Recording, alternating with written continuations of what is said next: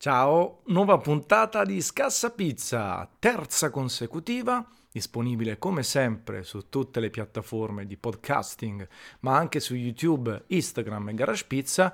Eh, faccio certe volte fatica a trovare gli argomenti perché il mondo pizza non è così pieno di notizie memorabili, a parte qualche piccolo scandalo, scaramuccia online, qualche classifica un po' più pezzotta, siamo in una fase un attimino di stand by anche se per fortuna la situazione sta migliorando e direi soprattutto da marzo cominciano le fiere come il SIGEP, Identità Golose, ci sono alcuni campionati della pizza, anche noi con Lievitamente 2022 e altre attività saremo in piena produzione. Nel frattempo sto cercando di trovare qualche argomento comunque simpatico che, che, poi porta voi che mi state ascoltando a dare il vostro giudizio, a dare il vostro punto di vista. E poi vorrei far evolvere Scassa Pizza nel corso del tempo anche con qualche intervista, oppure appunto eh, qualche considerazione eh, rispetto alle fiere di settore e ad altri eventi che ci saranno nel corso dell'anno. Comunque oggi tre argomenti, l'ultimo appunto tratta di una piccola trasferta che andrò a fare, ma torniamo indietro. Vi ho parlato nella prima puntata degli errori che commette il cliente in pizzeria, il cliente ha sempre ragione, ma fino a un certo punto facciamo il percorso ovviamente inverso. Quali sono i difetti che ogni tanto riscontro all'interno di una pizzeria? partendo dal prodotto, ma questo è abbastanza banale, no? La pizza deve essere buona, deve essere digeribile, per quanto mi riguarda deve essere arrogante, avvolgente, deve lasciare qualcosa, non deve essere sempre un orgasmo perché non pretendiamo che ogni pizzeria possa proporre il super prodotto top. E facendo anche una forzatura, andando dai super big tante e tante volte o avendo la possibilità e la voglia e la passione di mangiare in centinaia se non migliaia di pizzerie, è chiaro che si fa sempre più fatica a trovare quel picco. Oggi quando vado da Franco Pepe, da Francesco Martucci e da tanti altri, è chiaro che continuo a reputare le loro pizze eccezionali di grandissima qualità, ma faccio sempre più fatica a trovare un picco clamoroso, quel tanto agognato 100 su 100 che vorrei dare ancora non sono riuscito ad andare. Il massimo che ho dato è stato 97 ad un paio di pizze proprio di Francesco Martucci, tra le quali la Mani di Velluto, che oramai ha qualche anno sul groppone, è sempre eccezionale, e oggi faccio un po' più fatica a trovare un equivalente nuovo, inedito. Ogni tanto mi sorprendo, sia perché magari le aspettative sono più basse, sia perché vado in un luogo che non mi aspetto, sia perché ehm, mangiando ravviso dei sapori che sono particolari. Però ecco, è normale, migliaia di pizze durante la mia vita, centinaia all'anno ed è normale che faccio sempre più fatica. Ma al di là di questo, e senza parlare di cose troppo banali, eh, innanzitutto partirei dal rapporto proprio umano tra la pizzeria e il cliente. Eh, mi capita qui a Terni dove risiedo, ma in generale, di trovare certe volte um, una scortesia da parte dei ristoratori, una scortesia immotivata che è probabilmente frutto di uno stress derivato dal resto, da una giornata particolarmente piena, da un incasso che non è arrivato, da tante prenotazioni, anche alcune di queste che sono state rifiutate per mancanza di spazio. E questa cosa purtroppo poi si va ad avvertire quando ci si siede al tavolo, quando si fa una chiamata, quando si ordina da sport o in delivery. Ecco, so che è difficilissimo, siamo tutti stressati, siamo tutti differenti e con le nostre fisime, con le nostre preoccupazioni più o meno grandi, talvolta accentuate, talvolta eh, diminuite o comunque sminuite, e però bisogna assolutamente evitare di trasportare e trasmettere questa nostra frustrazione di qualsiasi genere agli occhi del cliente, perché il cliente non, non conosce la pizzeria, non conosce il pizzaiolo e quindi eh, il primo impatto è quasi fondamentale, la mancanza di un sorriso, che non deve essere comunque forzato o paraculo, la mancanza di tatto, di gentilezza, subito cambia l'atmosfera in pizzeria. E quindi il cliente quando si siede e vede uh, un cameriere o un ristoratore stressato, che risponde male, che non è accomodante il giusto, subito si indispone a sua volta e quindi si crea un cortocircuito che porta poi magari a un cattivo rapporto, a, una, a un ricordo dell'esperienza in pizzeria al di là della qualità della pizza che è, tende al negativo comunque non particolarmente memorabile e oggi ci sono tantissime pizzerie che fanno un ottimo prodotto e quindi tutti questi aspetti collaterali sono fondamentali perché se mancano anche se la pizza è buona, il cliente tende a non ritornare perché ci sono così tante alternative, soprattutto nelle grandi città e quelle più vocate alla pizza, che non c'è bisogno di tornare in una pizzeria scortese anche se il prodotto è buono. Quindi questo è il primo approccio. Ho trovato crescendo sempre più fondamentale chiedere le cose per favore, dire grazie, non porsi in una posizione di superiorità né se si è cliente né se si è ristoratore non dare nulla per scontato, ricordarsi di piccoli gesti, no? In pizzeria non è che tutte le pizzerie devono avere il senza lattosio oppure um, uh, il senza glutine o una scelta vasta, però l'importante è comunicarlo con gentilezza e avere un'idea precisa. Ci sta, una pizzeria piccolina non può avere un forno per il senza glutine, oppure un po' dislocata, forse fatta, fatica a prendere prodotti senza lattosio di qualità buona, perché se poi bisogna prendere la roba scadente è meglio lasciar perdere. Però questo bisogna comunicarlo ai clienti, oggi esistono i social, esistono i menu e quindi si può fare in maniera corretta. Poi il cliente rompipalle ci sarà comunque che pretende senza avere nessun tipo di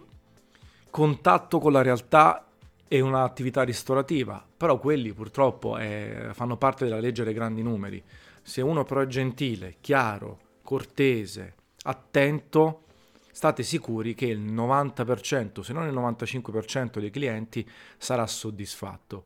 E si può comunicare già nel menu, collegato a questo, che ne so, le variazioni delle pizze. È fondamentale pensare che la pizza nel piatto ha un pensiero, soprattutto andando oltre i grandi classici dalla margherita, marinara e così via. Quando si crea un piatto ex novo o si utilizzano ingredienti meno battuti, evidentemente c'è un pensiero alle spalle. Quindi modificare quella pizza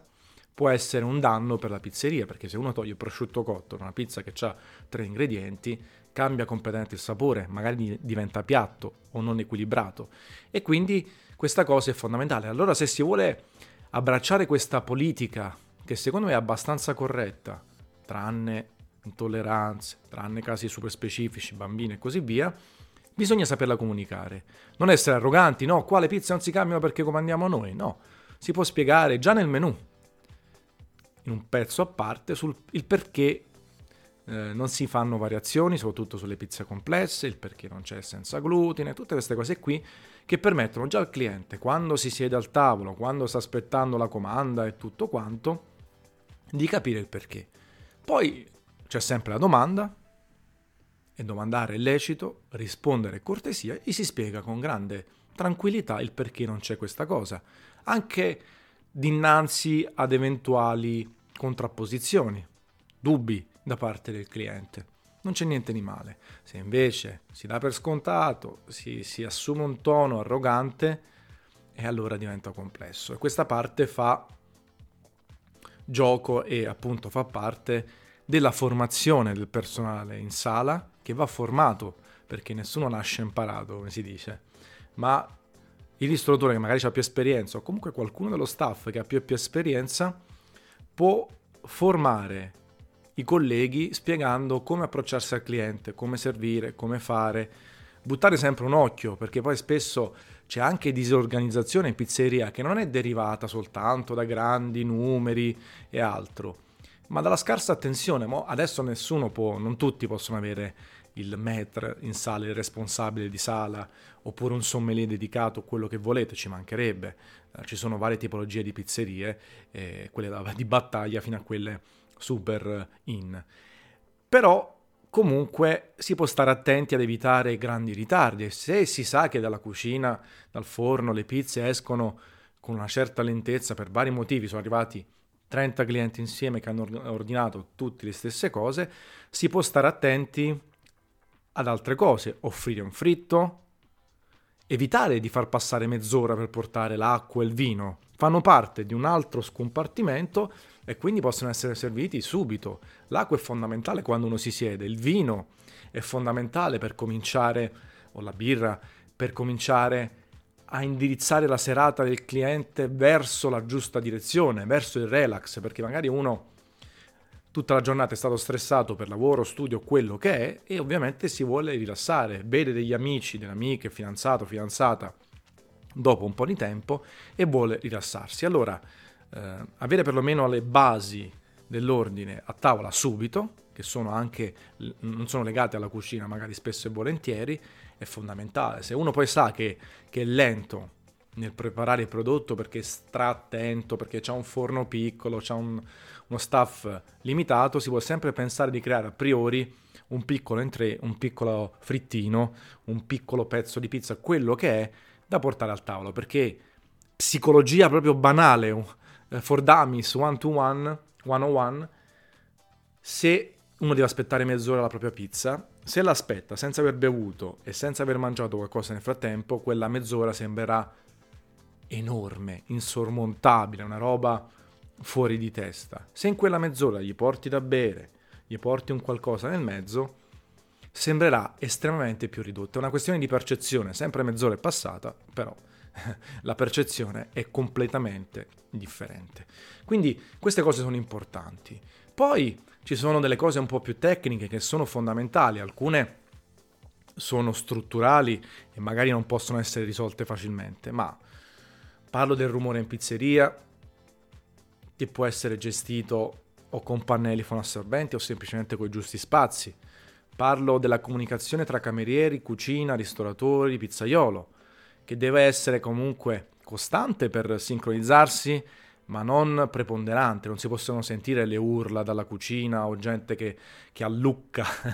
che urla eh, in mezzo alla sala, che litiga. È bruttissimo far vedere il litigio, lo so, anche qui è difficile, però i panni sporchi si lavano in famiglia, si cerca di tenere botta fino a fine serata, fino a fine giornata quello che è, e poi si litiga, si fa il punto su quello che non ha funzionato. Questi sono tutti meccanismi che si oliano nel corso del tempo, che chiaramente devono venire dall'alto, perché io se fossi un ristoratore non pretenderei mai che il cameriere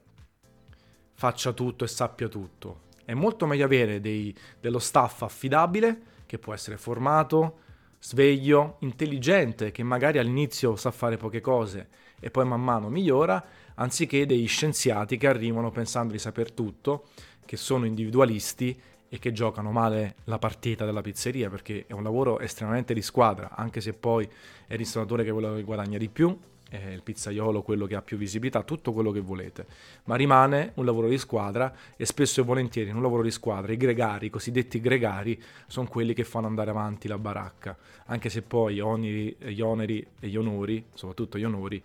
vanno a chi gestisce la pizzeria, a chi fa la pizza, quindi è fondamentale. Eh, oltre al rumore, poi gli odori, anche lì, sapete che sta nascendo sempre di più uno studio degli odori in pizzeria e nei ristoranti. Odori che devono essere piacevoli, non devono essere troppo avvolgenti, possono essere mitigati e la musica di sottofondo che può servire per lasciare un minimo di rumore sempre e comunque quando c'è un cliente o quando ce ne sono cento, ma non deve essere esagerato, non deve essere troppo forte. E spesso e volentieri queste cose non le ravviso in pizzeria, però sono dettagli, non sono costi. Quindi queste cose, tra virgolette, possono essere curate, perlomeno in parte, anche in pizzerie di quartiere, piccoline, con bassi budget.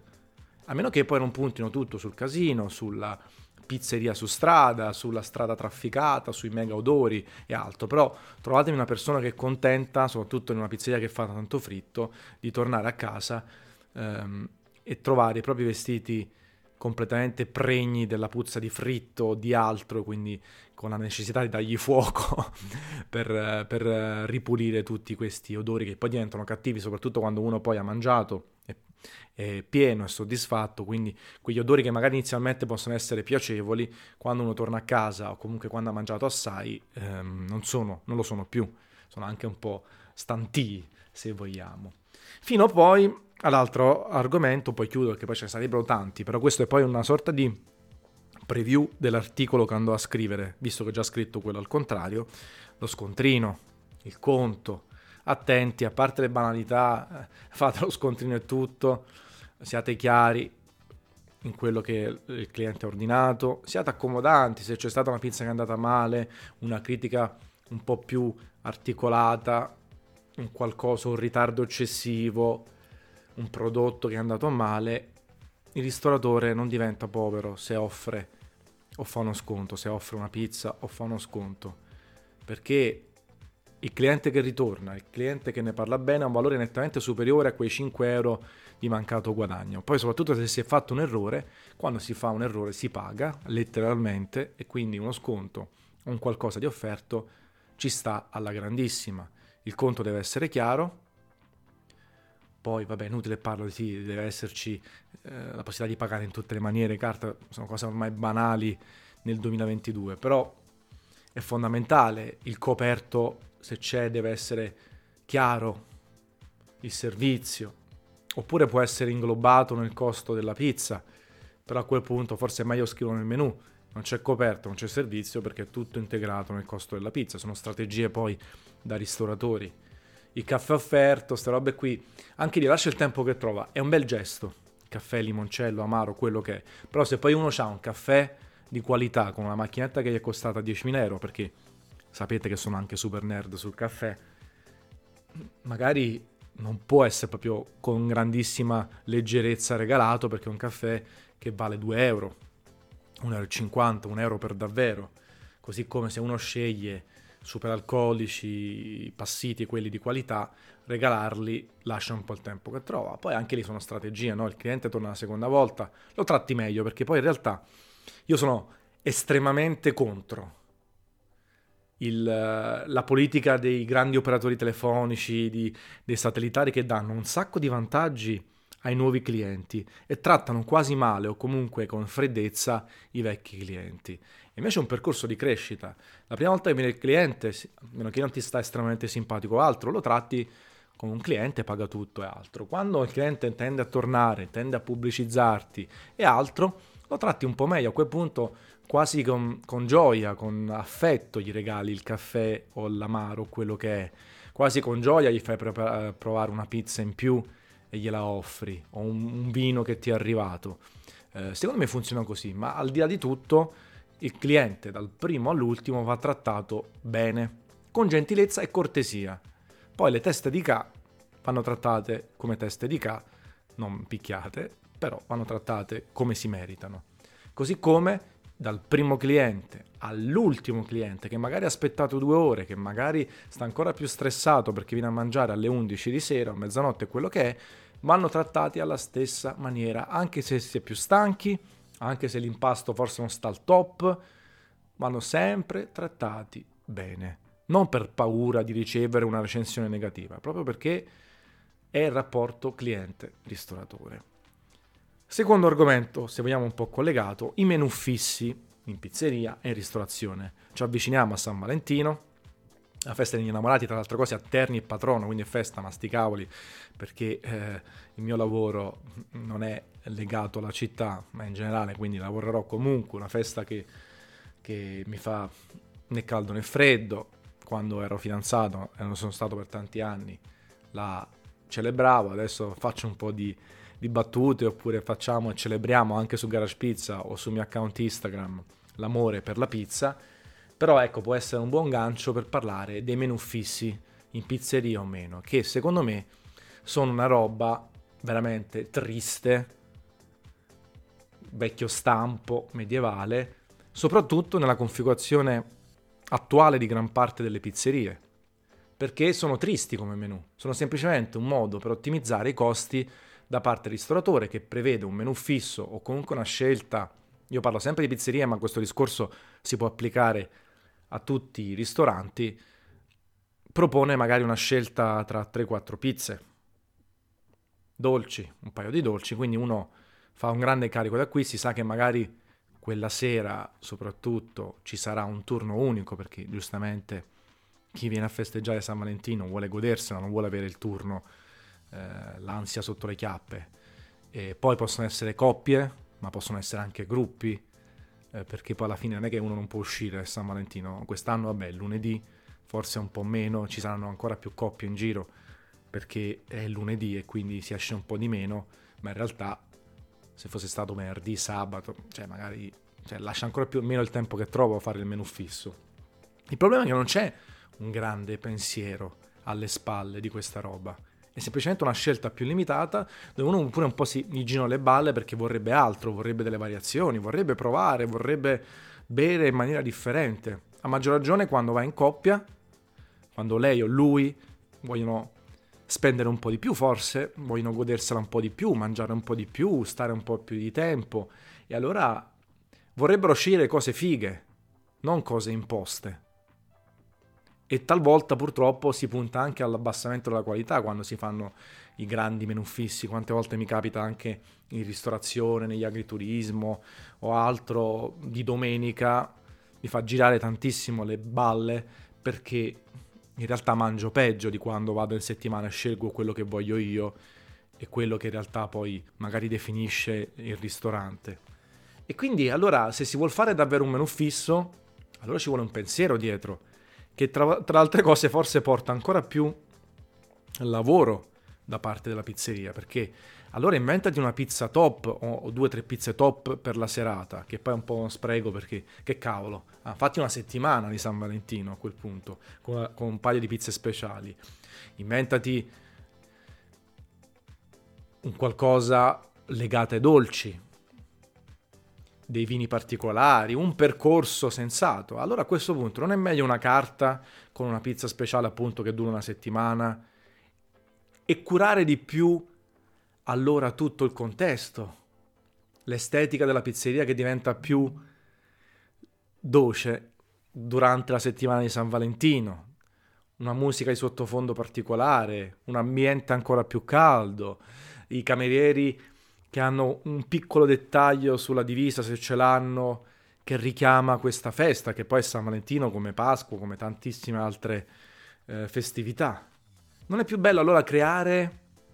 una sorta di progettino attorno, una sorta di, di, di storytelling attorno alla festa di San Valentino e a tutte le altre feste,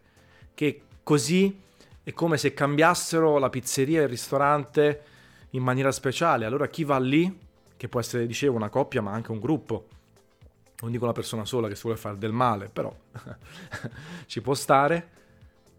E allora crei una sorta di empatia maggiore tra pizzeria e cliente. Allora sì che è una figata.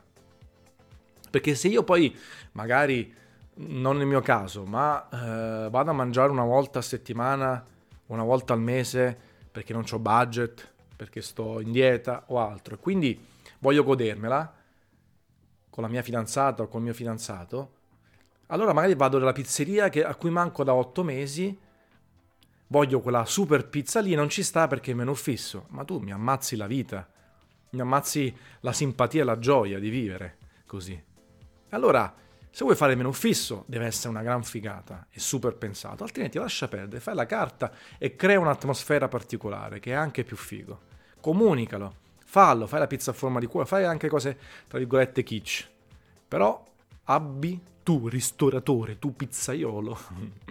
un pensiero dietro, perché altrimenti io a San Valentino non esco, o mi faccio una bella cenetta a casa, cucino io, cucina lei, in questo caso cucino per me stesso,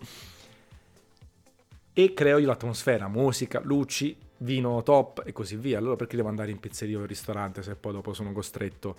a, ad avere tanti paletti. Tra altre cose, il, come dire, il, um, il focus è sulla coppia e sull'amore, che può essere in tantissime forme, non può essere soltanto tra due persone, e quindi va celebrato quello, non i paletti. Quindi la chiacchiera, l'attenzione, ah, io farei, non so, qualcosa anche che pone l'attenzione sulle, sulle persone stesse, a parte che mi è capitato in passato di andare in ristoranti, sempre alla carta, che avevano una piccola rosa sul tavolo, eh, oppure coinvolgevano lui o lei per fare un piccolo regalo al partner, cioè tante piccole cose sono molto molto più fighe. Quindi ecco, diciamo che tendenzialmente sono per il no nel menù fisso in pizzeria, ma ci possono essere tante cose. Poi come al solito, why you? Questo podcast lo, uh, lo state ascoltando, boh, un canale tra i tanti sui quali è disponibile. Se ci sono, se sta, se state ascoltando su un canale che prevede interazione, allora commentate, commentate, ditemi il vostro punto di vista sugli argomenti della puntata, oppure semplicemente scrivetemi in privato su Instagram, su Twitter, io su Twitter sono strattivo, Tanzen, o su Facebook, o via mail. Eh, a me piace sapere il vostro punto di vista eh, e non è una cosa detta a sé stante, perché avere punti di vista differenti apre la mente, ma anche quando uno concorda, e poi possono essere anche in realtà spunti per articoli, altri podcast, video, e io i crediti li mantengo sempre, vi dico, dico sempre chi mi ha dato l'ispirazione. Ultima cosa più frivola, Road to Barcellona. Settimana prossima andrò a Barcellona per 5 giorni. L'occasione è Barcellona-Napoli al Camp Nou, sapete sono tifosissimo del Napoli, però poi eh, la cosa si è evoluta eh, e quindi starò 5 giorni. Ho deciso di farmi una mini vacanza anche se mi porterò il portatile. Eh, andrò con Amleto, eh, un amico che ho conosciuto su Instagram, tra le altre cose. Pensate quanto si chiude il cerchio. Ho conosciuto tanti di voi su Instagram che mi seguivano. Siamo diventati amici di penna, amici dal vivo, ci siamo visti in pizzeria, addirittura vado a Barcellona con un amico, conosciuto digitalmente. Oppure c'è Max, pure la stessa cosa, altri amici oppure amici che ho riabbracciato grazie alla passione comune. Al di là poi di quello che faccio per lavoro, ricordatevi sempre che provengo anche dal mondo tech, videogiochi, lì facevo, lì avevo un seguito enorme perché lavoravo per il sito più grande d'Italia quindi le pizzate, le fiere, gli stand, il lancio gadget, le foto, tu, tutte queste robe così, però anche nel mondo pizza dove sono entrato invece più in punta di piedi, un po' alla volta ho conosciuto persone che poi ho visto dal vivo ed è una figata, una figata clamorosa.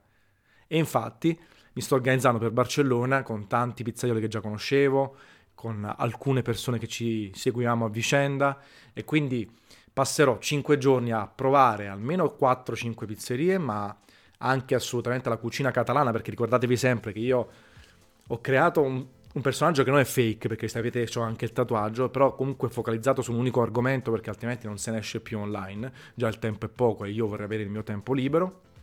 però adoro tutti i tipi di cucina, tutti gli ingredienti, mangerei costantemente, avrei 750 account e siti dedicati a ciascun argomento, quindi mangerò tantissima anche cucina catalana, girerò decine e decine di chilometri a piedi, ho preso un albergo al centro di Barcellona e quindi 20-30 km al giorno a piedi, 2-3 ristoranti al giorno, aperitivi, colazioni e quindi vi racconterò soprattutto la pizza, qualcosa vi racconterò anche di extra. E quindi girerò 5 giorni e poi ne usciremo con un podcast dedicato a Barcellona anche, con un articolo con le migliori pizzerie che ho provato, perché sto facendo una sorta di cernita, consigli anche di food blogger che vivono lì, consigli generali vostri, quindi comunque è chiaro, proverò solo 5 pizzerie magari, non sarà una lista super precisa, ma vi darò i primi 5 consigli se andate a Barcellona, se vivete a Barcellona. Quindi questa cosa mi eccita e c'è una grande mancanza, non sono mai stato a Barcellona. E questa cosa è una mancanza clamorosa perché sono stato 30 volte in Giappone, 50 in America, negli Stati Uniti, Sud America, Canada. Ho girato l'Europa tantissimo, Madrid ci sono stato, anche Valencia, Palma. Eh, però poi mi mancava Barcellona, una città che poi per certi versi è molto simile a Napoli, insieme a altre due o tre come, come, tante cose. E quindi finalmente colmo questo gap e se mi prende bene già so che diventerà un'altra delle mie mete, eh, soprattutto quando posso andarci low cost e altro. Sono stato bravo questa volta con albergo e volo, i biglietti li ho presi più tardi, però tendenzialmente non, a livello di budget eh, sarò abbastanza contenuto. E quindi ecco, volevo anticiparvi che starò lì. Se avete degli ulteriori consigli, scrivetemi su dove andare, non soltanto pizza, ma tutto. Poi chiaramente girerò tutti i posti turistici in, in 5 giorni, cercherò di fare il massimo possibile, oltre allo stadio, e, e me ne racconterò assolutamente. perché eh, di pizza non ce n'è mai abbastanza, perché viaggiare è forse la cosa che apprezzo di più nella mia vita, è quella che mi ha reso la persona attuale, buona o cattiva che, che è. E viaggiare è quello che farò se mai dovessi avere una famiglia, manderò i figli in giro oppure li porterò io, perché è una delle poche, maniere, anche belle, per accrescere la propria cultura, la propria intelligenza. Ce ne sono tante altre, però alcune sono un po' più tristi, sono difficili nell'era del digital da far digerire alle persone. Viaggiare è una buona maniera per aprire tanti scenari di miglioramento personale, secondo me. Quindi ecco, Road to Barcellona settimana prossima, da mercoledì a domenica, se avete consigli sono qui. Il podcast pure finisce qui, quindi una bella capata in bocca virtuale, scemo chi sente e ci sentiamo alla prossima puntata. Mi raccomando, trovate scassa pizza ovunque. Ciao a you!